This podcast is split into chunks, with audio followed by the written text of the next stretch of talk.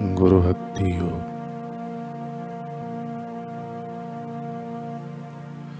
किसी प्रकार के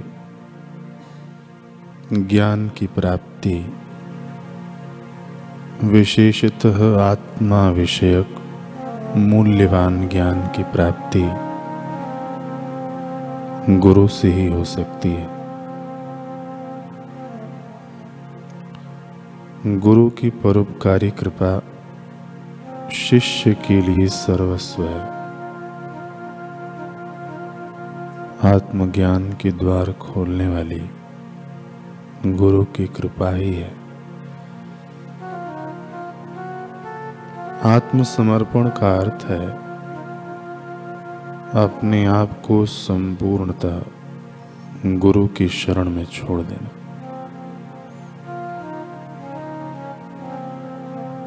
तृष्णा एवं मोहम भाव। आत्मसमर्पण में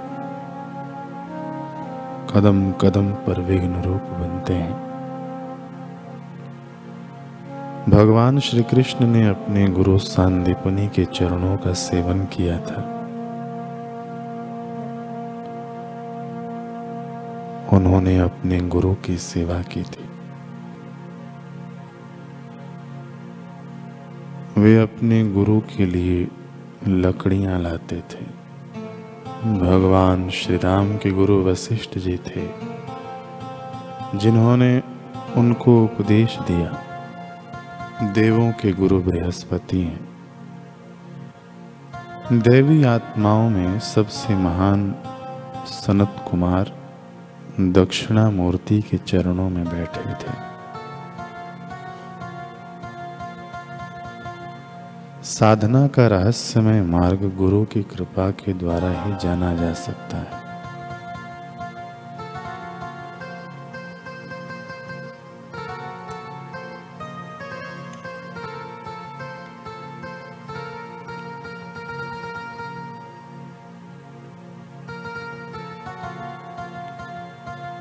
जिज्ञासु ने पूज्य श्री से प्रश्न किया कि गुरुदेव, शिष्य का कर्तव्य क्या है?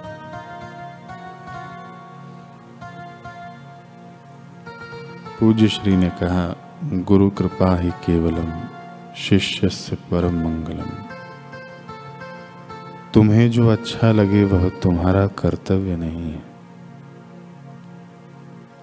गुरु की जो आज्ञा है तुम्हारे परम हितैषी सदगुरु को जो अच्छा लगे, वही तुम्हारा कर्तव्य है बच्चे।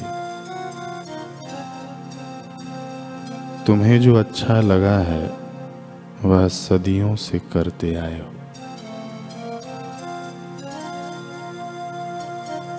तुम्हें जो अच्छा दिखा है, वह युगों से करते आए हो। लेकिन उन बुद्ध पुरुषों को जो अच्छा लगा है, वह एक बार करके देखो। तुम्हें रुचे, वह तुम्हारा कर्तव्य नहीं है, क्योंकि तुम्हारा अहम अनेक आयाम बदलता रहता है। जैसा अहम बदलता है, वैसा कर्तव्य बदलता है। अहम मिटता है तो कर्तव्य मिटता है। अहम बदलता है तो कर्तव्य बदलता है। इसलिए कृपानाथ, कर्तव्य बदलते बदलते तो तुम्हारी कमर थक जाएगी। अब लाख चौरासी के चक्कर से थका खोली कमर, अब रहा आराम पाना। काम क्या बाकी रहा? लग गया पूरा निशाना, काम क्या बाकी रहा? जानना था सोई जाना, काम क्या बाकी रहा? अहम ब्रह्मास्मि, शिवो हम, शुद्धो हम, सत्पात्रो हम मैं गुरु का सत्पात्र हूँ, इसलिए मुझमें यह ज्ञान ठहरेगा। मैं सदगुरु का सतशिष्य हूँ, इसलिए मुझमें सदगुरु का ज्ञान ठहरेगा।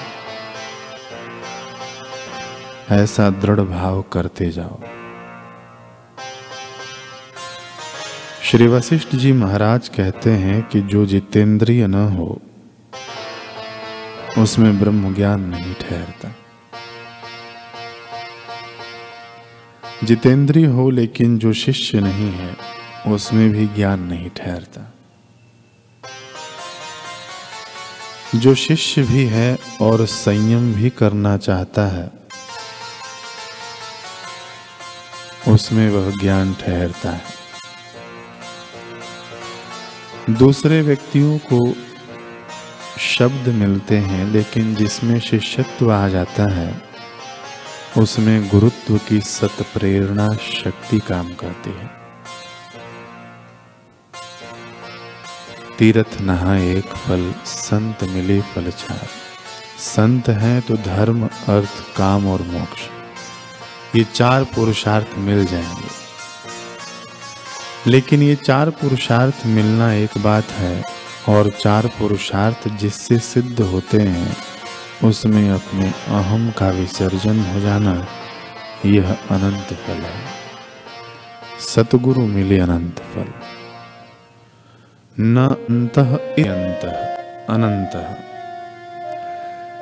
जिस फल का कोई अंत नहीं, कोई पारावार नहीं, वह अनंत फल। और अनंत फल अहम की स्फूर्ति नहीं। अहम का परिवर्तन नहीं, बल्कि अहम का अपने स्वरूप में विसर्जन। और अपने अहम को अपने स्वरूप में विसर्जन करने का यही सुंदर सुहावना तरीका है कि मैं शांत स्वरूप, अकर्ता, अभोक्ता, निरंजन नारायण स्वरूप हूँ। शुद्धो असी, बुद्धो असी, निरंजनो असी संसार माया परिवर्जितो असी। संसार स्वप्नम त्यज मोहनिद्राम। मदालसा वाक्या मुवाच पुत्रम। हे पुत्र तो शुद्ध है, बुद्ध है, निरंजन है, संसार की माया से रहित है। यह संसार स्वप्न मात्र है। उठ, जाग मोह निद्रा का त्याग कर तो सच्चिदानंद आत्मा है। रानी मदालसा अपने प्यारे पुत्र को जो ब्रह्म रस पिला रही है, वह मैं तुमको पिला रहा हूँ। उसको पचाते जाइए। मदालसा की गोद में खेलने वाले बच्चे ब्रह्मरस पचा सकते हैं। तो गुरुओं के आश्रम में उनकी गोद में खेलने वाले बच्चे क्यों न पचाएँगे?